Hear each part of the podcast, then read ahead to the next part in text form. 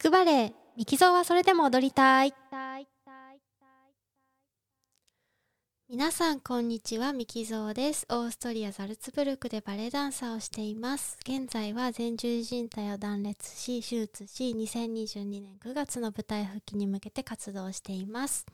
え、ー、と、先週ですね、え、ー、と、定期検診に行ってきました。膝を手術したところの、えー、お医者さんに、えっ、と、まあ、定期検診に行ってきたんですけども、だいぶいい状態だよっていうことで、えっ、と、まあ、今、手術から6ヶ月が経ったところなんですが、えっ、と、9ヶ月経った時、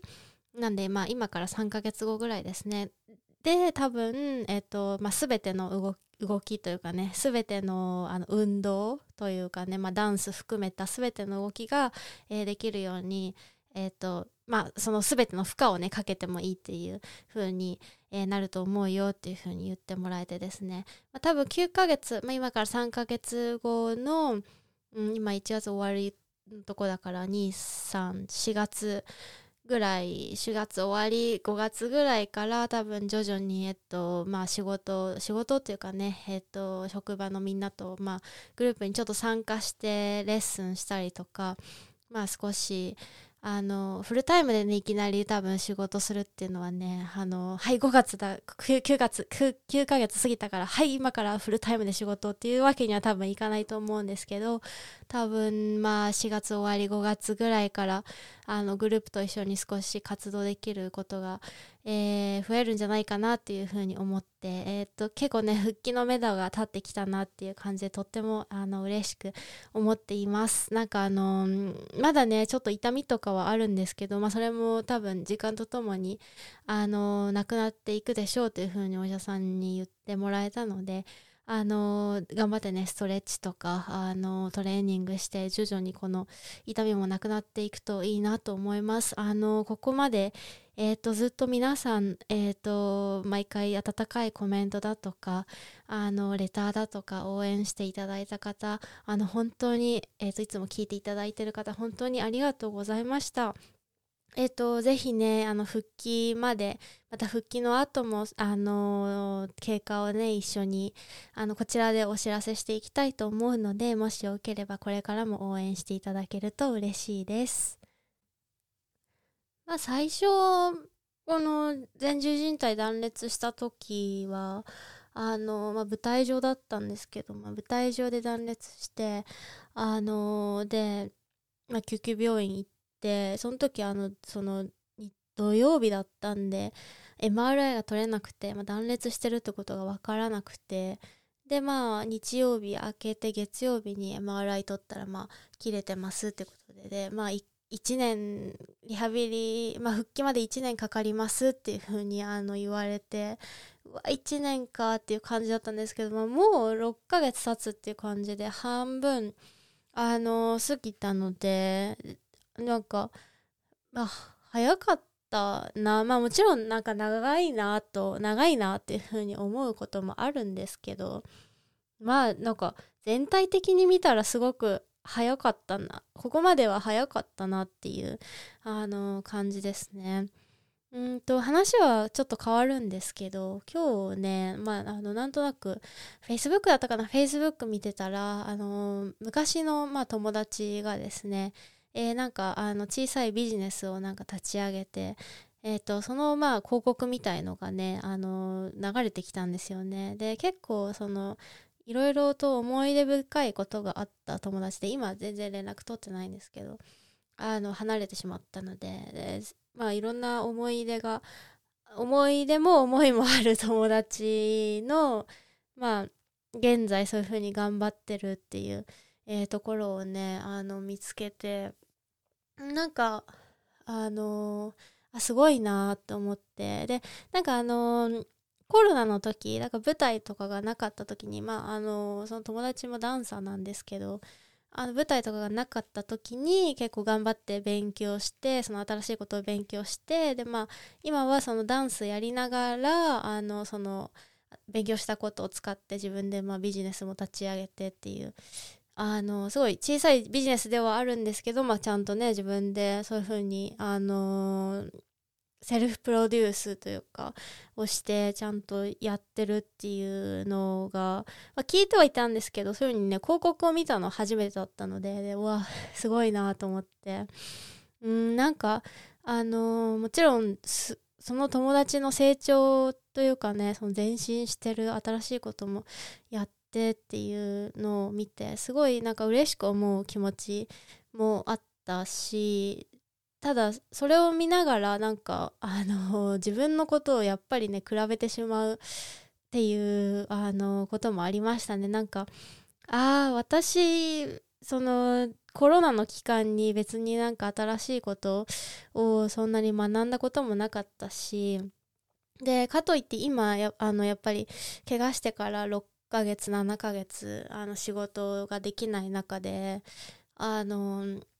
なんか特にその リハビリ以外のことって結局やってなくてなんか周りからねなんか今のうちになんかいろいろ勉強した方勉強したらとかね新しいことやってみたらみたいな感じであの言ってもらうんですけどなんか意外とそんなあの 気力と時間もなくまあ今までリハビリはちゃんとまあ最低限やってきたかなっていうあの自負というかあるんですけどなんかそのまあ例えば自分のセカンドキャリアに向けて何か違うことを勉強するとか、まあ、ドイツ語ぐらいかな。でもドイツ語別に普通にねあのセカンドキャリア関係なく今も使うから勉強するっていう感じなのでなんかまあ将来の将来っていうかね、まあ、近い将来のこれやりたいなとかあのー、本当にねこここの先12年ぐらいのなんかあのプランプランっていうか目標みたいのはあるんですけどなんかその先例えばなんか引退した後とかなんかそういうこと全くノープランなのでなんかそういう風にね前に進んでる友達を見るとあの妙に焦るというかこの半年間私一体何をやってきたんだろうみたいなねあの気持ちにならないこともなかったんですけれども。あのー、でそこまで考えてふっとこう思い出したことがあってリハビリの、あのー、訓練中ですね。あのトレーニング中。なんかまあウェイトあのマシン使ったトレーニングとかウェイト重り持ってあのスクワットしたりとかっていうトレーニングする時に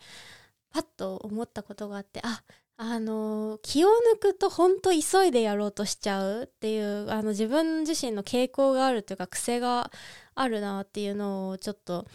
あの発見してというか例えばじゃあこの運動、まあ、スクワットだとしますよね。重り持ってスクワットあの15回やってって言われると最初はこう初めての動きだからゆっくり丁寧にやるんですけどだんだん5回6回ってなると早くやっぱり終わらせたくてこう急いでやっちゃうっていうかえなんかやっぱ急いでやるとフォームとかもあの崩れてきちゃうしなんかあの時間いっぱいあるのになぜ謎にこの急いで終わらせようとしてしまうんだろうっていうことがあってで結構なんかそのね気を抜くと急いじゃうっていうの私なんかあるみたいで。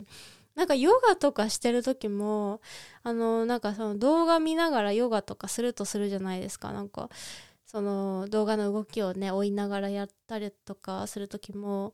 なんかあの早く終わらせたくなっちゃう。あこの動画まだあとどれぐらいあるんだろうってなんか思っちゃったりとか。あのー瞑想とかもなんかあ早く時間経たないかなって気が付くとあの思っちゃうみたいな。で気づ気が付くとこう本当になんか何でも早く終わらせたい早くやりたいっていうあの謎の焦りというか急いじゃうっていうことがあって。気をつけないとあなんかそういう傾向があるなって自分が思ってたことがあるんですよ。でまあそれでさっきの話にちょっと戻るんですけどあのだから多分その人の成長とかを見てあなんかまあ見ても見なくてもねあの自分がなんかちゃんなんかやれてないなとか頑張れてないなとか足りないなって思うこともちろんあるし多分それもそれですごく大事なことだと思うんですけどでもなんかあのーやっぱ人は人うちはうち よそはよそうちはうちみたいなあのー、ことがあって多分人は人で、まあ、その子だったらその子でその子はその自分があの次やりたいと思うことが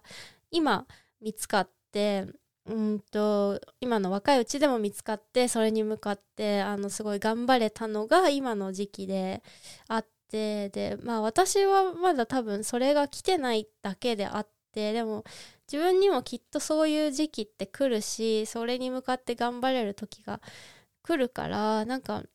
本当に気を抜くとそうやってね焦ってあ自分も何かを見つけなきゃ何かしなきゃ頑張んなきゃって思うんですけどまあよそはよそうちはうちでうち自分は自分のペースであのやっぱりやっていくのが一番いいんじゃないかなっていうことをなんか思って。うんなんか本当に気を抜くと 急いじゃうんですけどなんか自分が思ってるよりもやっぱり少しゆっくりめになんかいろんなことをあのやっていきたいなって思いました。なんか特にねそのなんかストレッチとかトレーニングする時とかってやっぱあの早く終わらせたくて急いじゃうんですけどなんかそういう時にねちょっとあのパッとあの待てよとで立ち止まってやるあの自分の何て言うのかなエクササイズ心のエクササイズみたいのがあってあのちょっと、まあ、皆さんとシェアしたいなと思うんですけどあの特にねこうマッサージなんブラックロールとかのストレッチポールみたいなあのゴロゴロするマッサージのあのゴロゴロする時とか、まあ、あのストレッチの時とかによく使うんですけどあのやっぱりゴロゴロあのでストマッサージ痛いから早く終わりたいなって これあんまりやりたくないなと思っちゃうんだけどそういう時はなんか結構自分があの波の上こう海のこう浅いところのその中に上に上にいるっていうかなあの砂浜のこう波がさささってくるあの境目ぐらいの本当にちょっと浅いところ浅瀬のところにいるようなイメージででその上でこう例えばまああのストレッチだったらストレッチしてるみたいなとか、まあ、マッサージしてるんだったらその波のこのなんだろうな寄せたり引いたりしてるその波の動きで例えばストレッチポールをあの動かしているあのそれが動いてるから自分マッサージされてるとか、まあ、何でもいいんですけどまあその波のあるところの上で自分がストレッチしてるっていうふうに思ってでそのストレッチした時の例えばなんか痛みだったりとかなんかあの不快感みたいのをやっぱりこう息吐いたりしてストレッチする中でこうまあ外に出していくみたいなイメージがあるんですけどそしたらなんかその外に出ていったその痛みとかその不快感っていうのがその波に乗っていってもうすごい遠くの方まで運ばれていくみたいなイメージがあるんですよね。なんか